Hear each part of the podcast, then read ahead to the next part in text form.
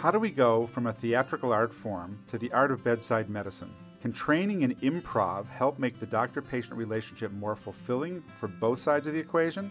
This is the Clinicians Roundtable on ReachMD, and I'm Dr. Michael Greenberg. With me today is Valerie Lance Geffro, improvisation program leader at the Alan Alda Center for Communicating Science at Stony Brook University in Stony Brook, New York.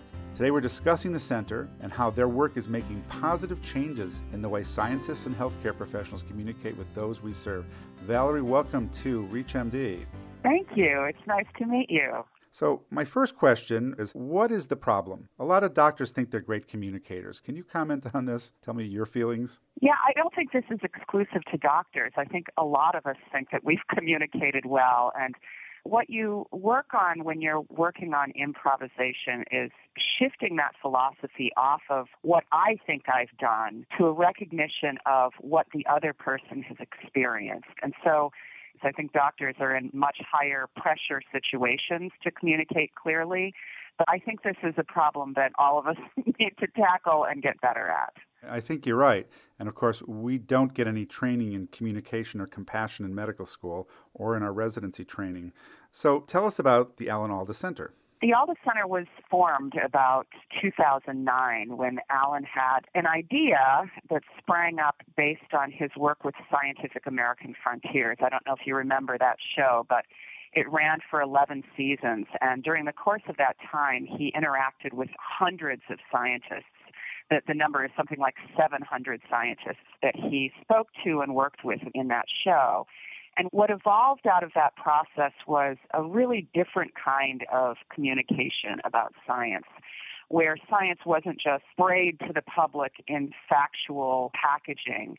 It was something that was all based on conversation. And Alan is probably one of the most humble people I've ever met in my life. And he says that he just depended on his natural ignorance. When he didn't understand what a scientist was saying, he would make them say it differently or make them say it again. And he spent long time with these scientists, interacting with them, going to their labs, and getting to know them as people.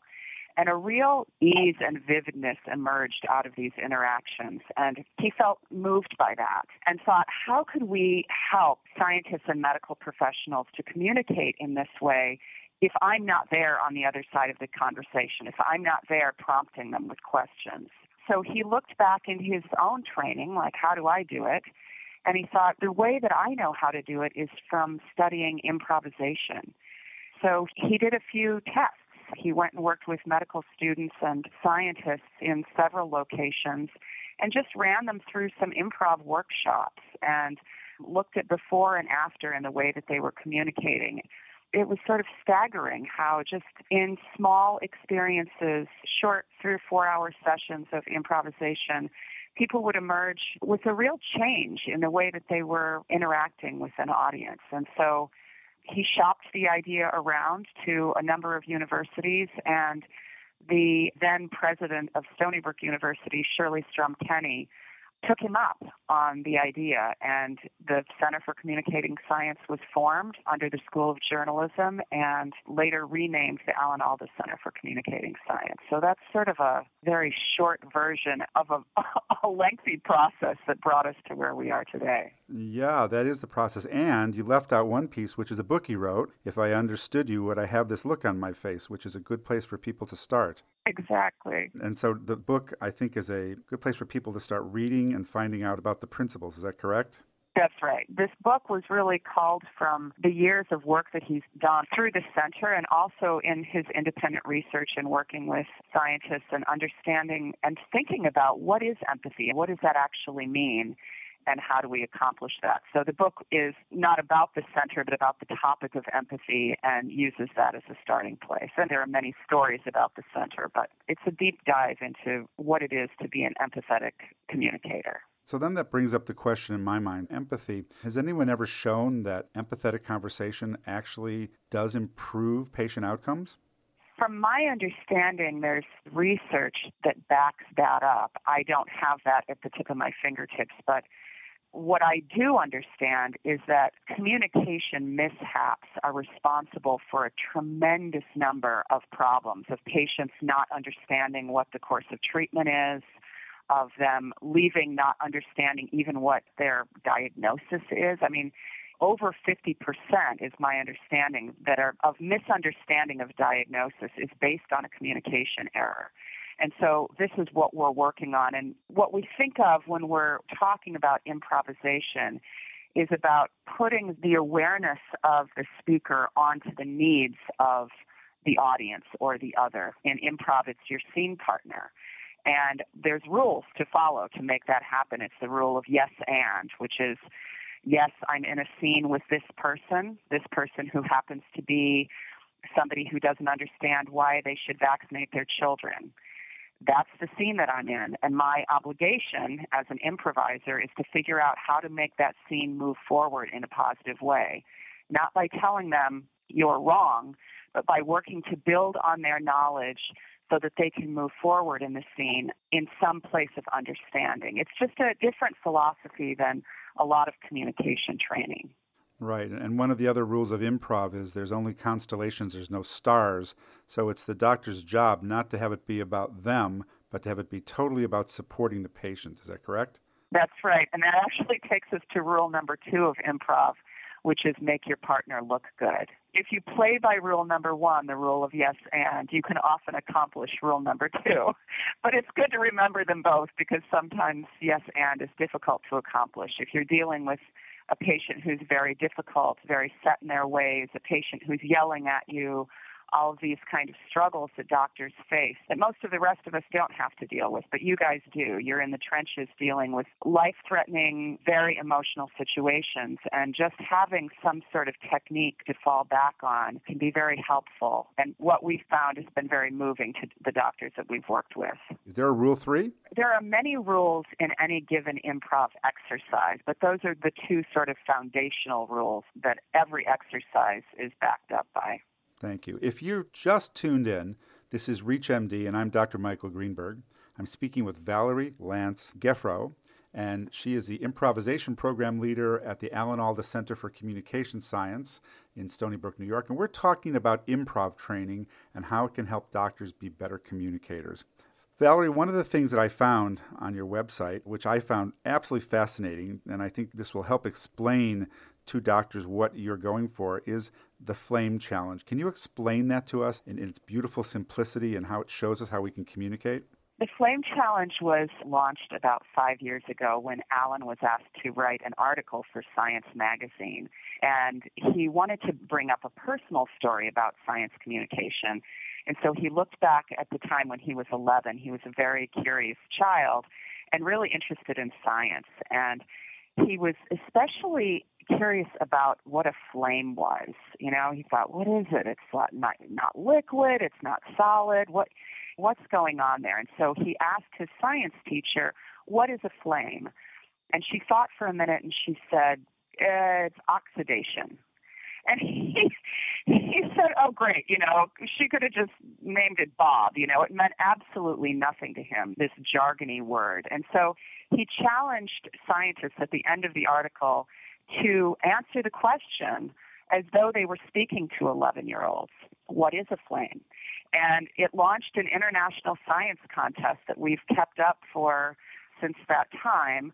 And we have real 11 year old judges from around the world. Last year, I think we had something like 26,000 11 year olds who judged the entries. Every year, the question changes. So it's fun because the scientists have to think about who this audience is, what do they know, what do they care about, and cater their entry to to those kids. Eleven year olds are at a great phase in their lives because they're really, really smart. It's not a coincidence that they came up with the game Are You Smarter Than a Fifth Grader? I mean, these are really, really smart young people. And they're also still at a phase where they are not shy or nervous about asking follow up questions. So it's a really prime age for being able to connect with an, a smart, inquisitive audience and to be able to get honest feedback. And they they're also very honest about their feedback. So we have three different categories. You can enter with a written entry. You can enter with a video entry, or this year we have a new category, and that's the graphic entry, and that could be, you know, a cartoon or some kind of drawing that you've come up with. We've had some amazing cartoons over the years, but they've been sort of in the visual category competing with videos, and we felt like we wanted to kind of level the playing field and put them in their own category because the the entries have just been awesome.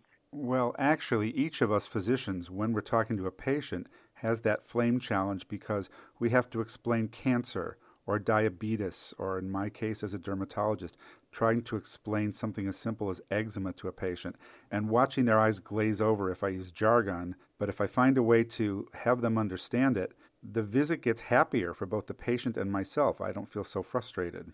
Absolutely. And that's really the mission of the Flame Challenge. The 11 year olds are awesome because they're a very clear, honest audience. But this is really a challenge for scientists and medical professionals to think about exercising the muscle of clear, vivid science communication. And so this is really a contest for you, not for the 11 year olds. The 11 year olds gain from your knowledge and the great examples that are brought to them, but this is really about you. Okay, so I'm sitting in my office here in suburbia, and what can I do? I mean, tell me what I can do to start breaking into this and learning without signing up for a three month course in Stony Brook, New York, and leaving my practice. So, the kind of improvisation training that we do is not sort of what is in the mainstream. A lot of people think of improvisation as being related to comedy, which it is. I mean, this is a very specific style of improv. But the work that we do is based on a practitioner named Viola Spolin. And she developed a series of improvisational theater games that actually were for immigrants coming into the projects in Chicago 50 years ago. And these were games that were about connecting communities and listening and engaging and really bringing your fullest self to an encounter.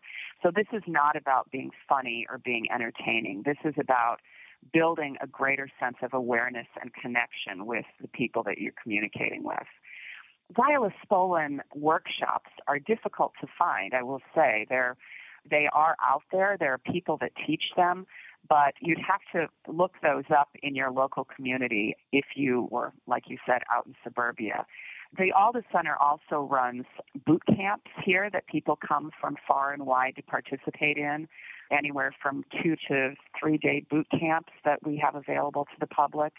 And we're also providing, over the course of the next year, some more online resources to help think about if you don't have an opportunity to go and take a class or a course, what can you do on your own to kind of polish up your skills and think about communication in a different way? So stay tuned to our website. We're supported by the Kavli Foundation, which has also been helping us to build a more robust web presence. So those are some ideas that I have for you.